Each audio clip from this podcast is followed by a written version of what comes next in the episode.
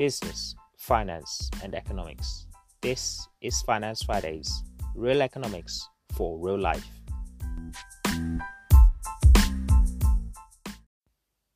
Welcome to episode 7, where we try to understand the political, financial, health, and humanitarian crises unfortunately gripping the people of Lebanon. We try to ask and answer the questions what has gone wrong in the country? How did we get here? And what the hell can be done about it? To begin with, let me start off by offering my deepest condolences to all those affected by the truly horrifying scenes that we saw of the blast on our television screens as outsiders looking in. One can only imagine the pain that so many friends and families of those who have been deceased and injured are going through. And my words are few, but make no mistake, they are absolutely heartfelt. In fact, let's talk about that blast. Uh, what happened, the cause, the effects. Let's get into it. So, as we know, a massive warehouse explosion in Beirut, the capital city of the country of Lebanon in the Middle East, killed at this moment, at this time of recording, as many as 220 people, injuring more than 6,000 people due to the blast. Lebanese President Michel Aoun said 2,750 tons of ammonium nitrate had been stored for six years at the port, which was the site of the blast. Ammonium nitrate, what, what, what, what is that? Ammonium nitrate is an industrial chemical commonly used in fertilizers and as an explosive for quarrying and mining. It's an oxidizer considered relatively safe if uncontaminated, but it is extremely dangerous if contaminated, mixed with fuel, or stored unsafely. Emphasis on stored unsafely. A large quantity of ammonium nitrate exposed to intense heat can trigger an explosion. Storing the chemical near large fuel tanks in large quantities and in a poorly ventilated facility can cause a massive blast. This is probably up there among the biggest non nuclear explosions of all time, says Roland Alford, Managing Director of a company that specializes in the disposal of explosive ordnance.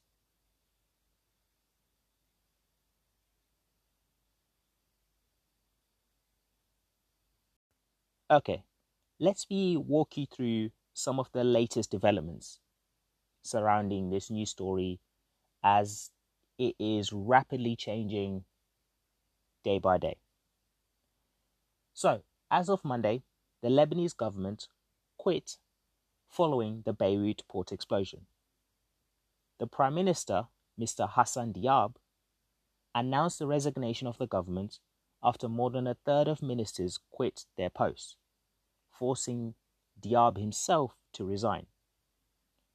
However, the move is unlikely to immediately lead to a clean sweep of the government, with current ministers, including those who have resigned, set to assume a caretaker role and form the backbone of a new administration. Instead, what's happening right now, there is a clear push underway for more than a third of sitting MPs to quit Parliament, which would force new elections and could lead to an injection of new members, etc. etc. All right, so let's try and put this all together we have a port explosion. Hundreds dead, thousands injured. We are seeing a public outcry, protests in the streets of Beirut, a government under pressure and a government that eventually resorts to resigning.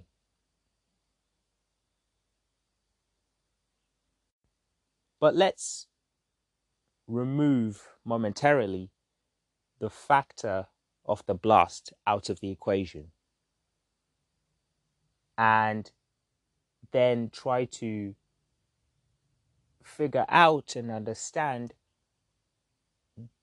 what else is fueling so much anger, resentment, and dissatisfaction from the Lebanese people towards their government. Because don't get it twisted, they had this has been,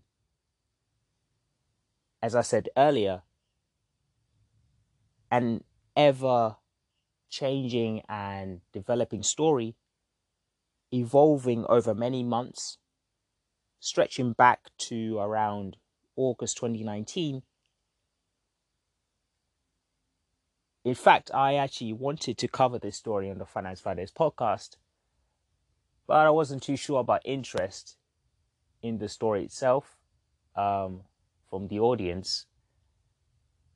And it feels like I wasn't alone in that sentiment because if you look at the mainstream media, they weren't covering the crisis in Lebanon all that much, except for perhaps Al Jazeera. But that doesn't matter. They say better late than never, right? So let's get into the story. And there are four main facets that explain the crisis in Lebanon.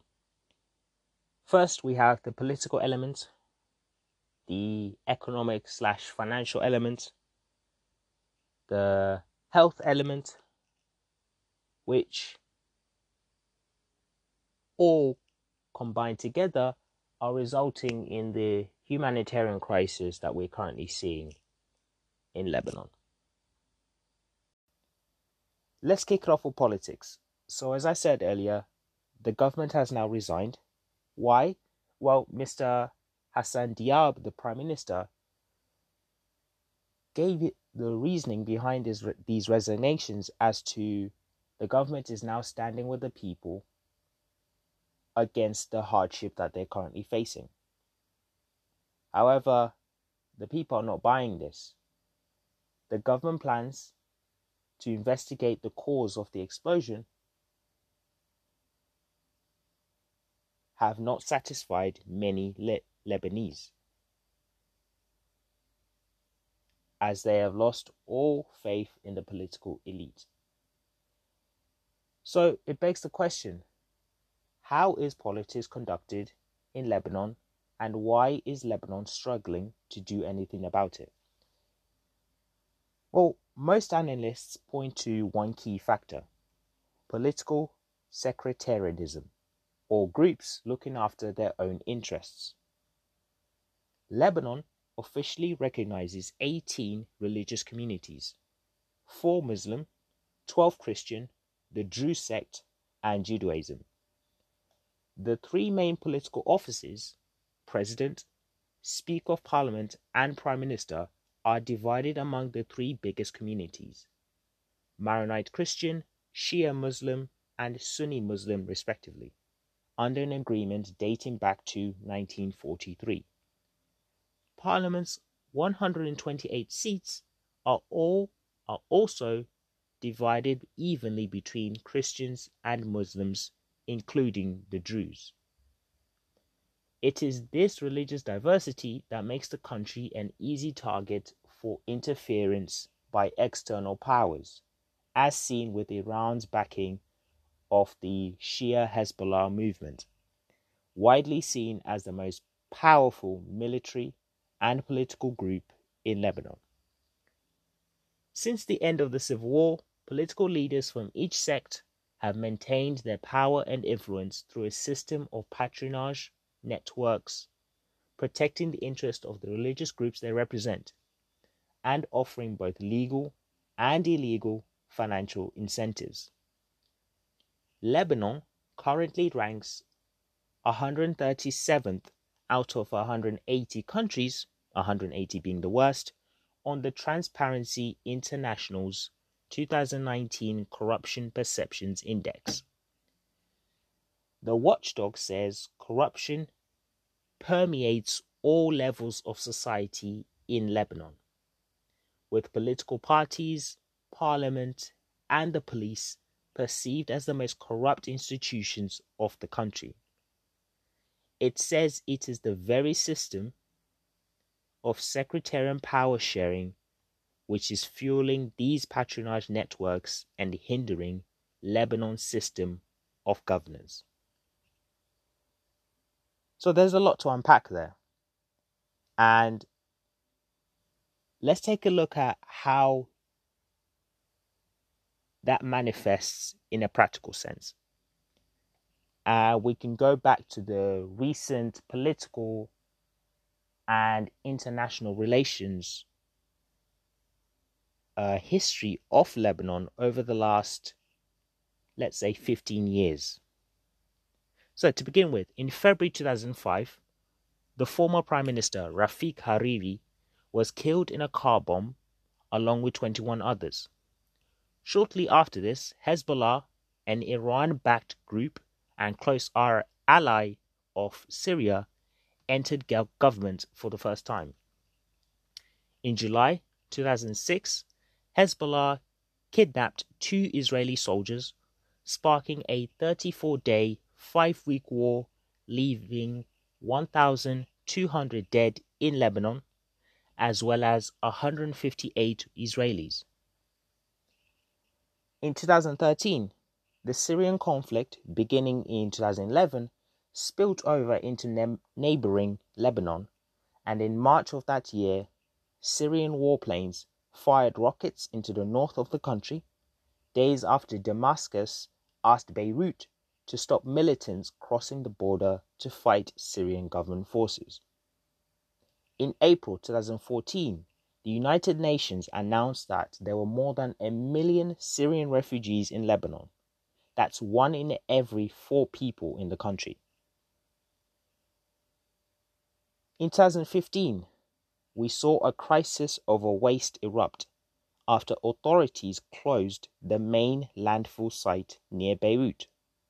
Protests broke out as rotting waste filled the streets. So, as you can see here, the tension and disconnect in uh, Lebanon, political tension and disconnect, has been brewing for some time for some time now. And from my perspective, what from what I can see, the port explosion may have been the final straw that broke the camel's back. Now, as this is the Finance Fridays podcast, let's talk economics. Because even before the coronavirus pandemic at the start of the year, Lebanon seemed to be headed for a crash. Its public debt to gross domestic product, which essentially means what a country owes compared to what it produces, was the third highest in the world, behind Japan and Greece. Unemployment stood at 25%, and nearly a third of the population was living below the poverty line. Late last year, we saw the unraveling of what some analysts were calling a state sponsored Ponzi scheme run by the central bank, which was essentially borrowing from commercial banks at above market interest rates to pay back its debts and maintain the Lebanese pound's fixed exchange rate with the US dollar. At the same time, people were getting increasingly angry and frustrated about the government's failure to provide even basic services. They were having to deal with daily power cuts, a lack of safe drinking water, limited public health care, and some of the world's worst internet connections. Many blamed the ruling elite who have dominated politics for years and amassed their own wealth while failing to carry out the sweeping reforms necessary to solve the country's problems.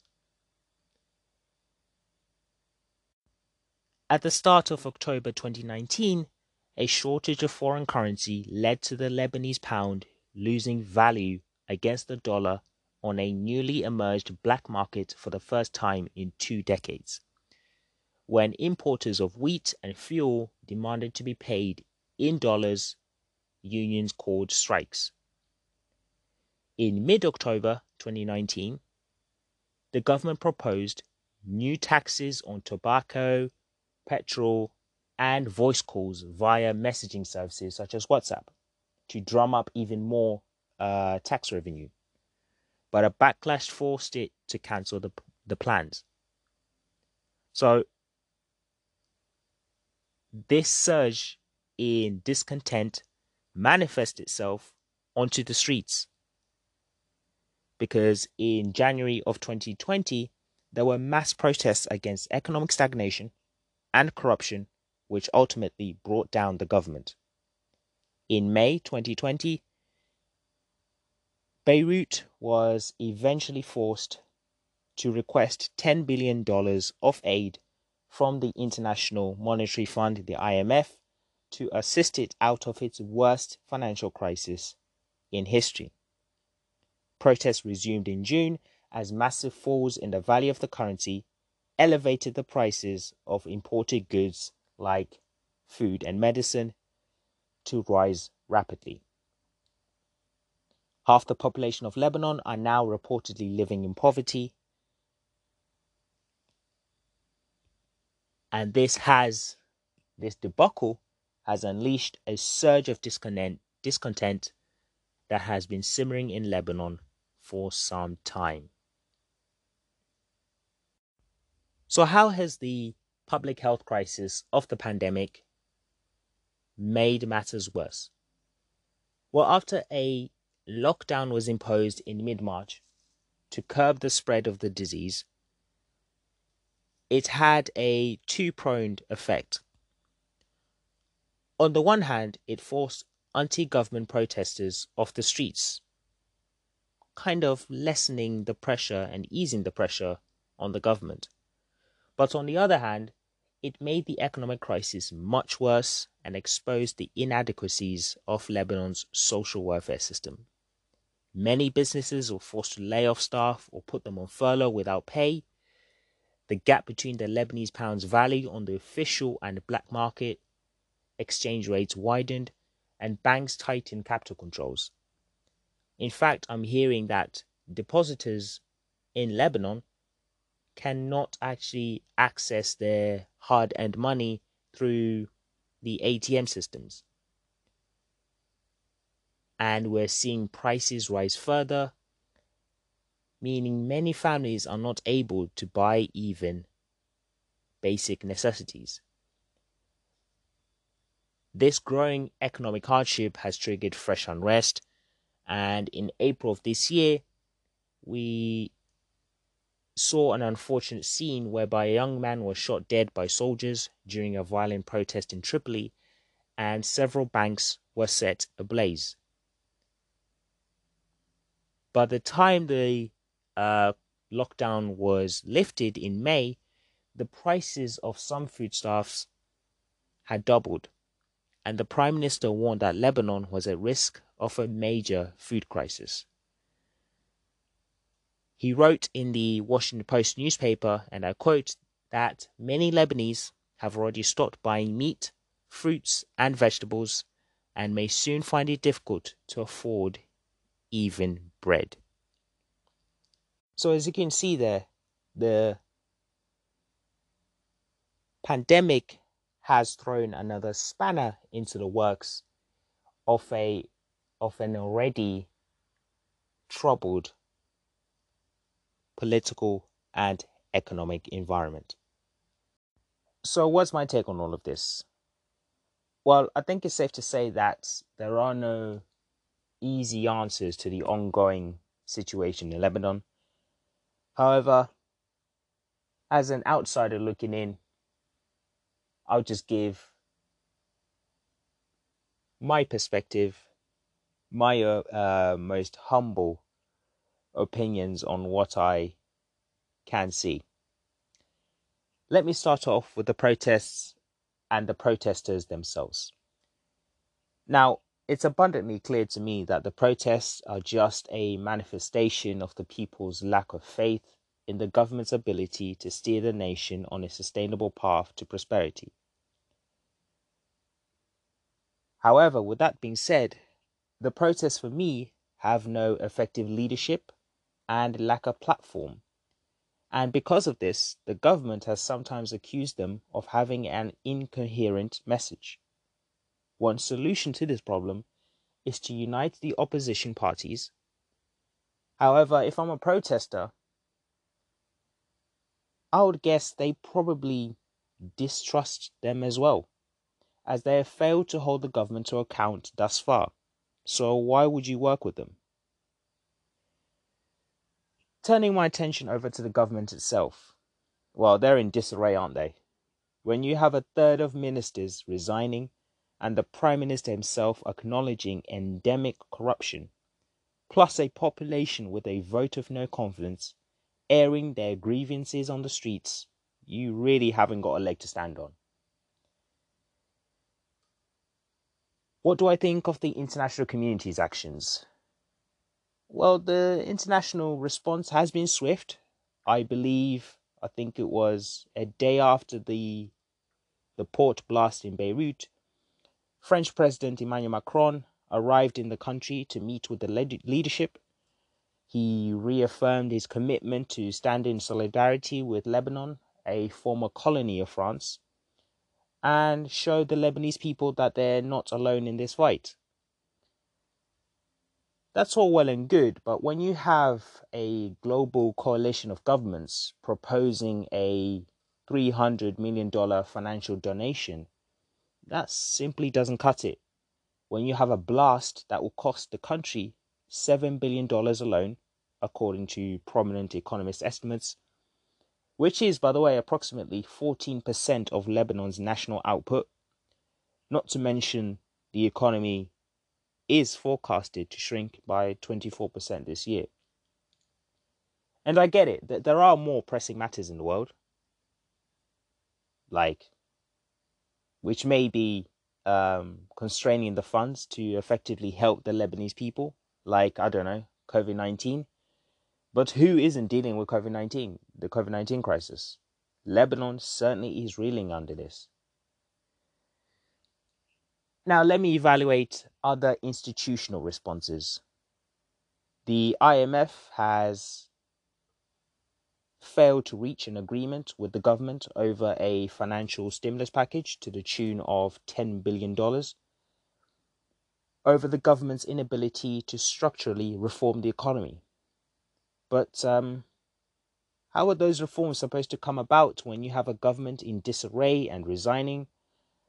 And how long will the process of agreeing to reform and then implementing those reforms in Parliament take? I think the IMF needs to do its job here for the Lebanese people now, as livelihoods are at stake. Now, the IMF might be thinking Lebanon is rife with corruption, so if we send over this money, how can we be assured that it will end up in the hands of those who need it most and not the already wealthy political elite? Which is a fair consideration when you think about it. With all of that being said, I don't know about you, but I'll almost certainly be tuned in, keeping a close eye on further developments, whether that is fresh elections or international actors intervening and instilling a new government that represents the people, or perhaps a less desirable but possible option of a full blown civil war. We shall see. Hope it all works out peacefully, of course. But make no mistake, the saga will continue, and unfortunately, at this moment in time, a conclusion doesn't seem like it's in sight anytime soon. But I want to hear your thoughts. And if you want to join in the conversation, you know what to do by using the hashtag Finance Fridays.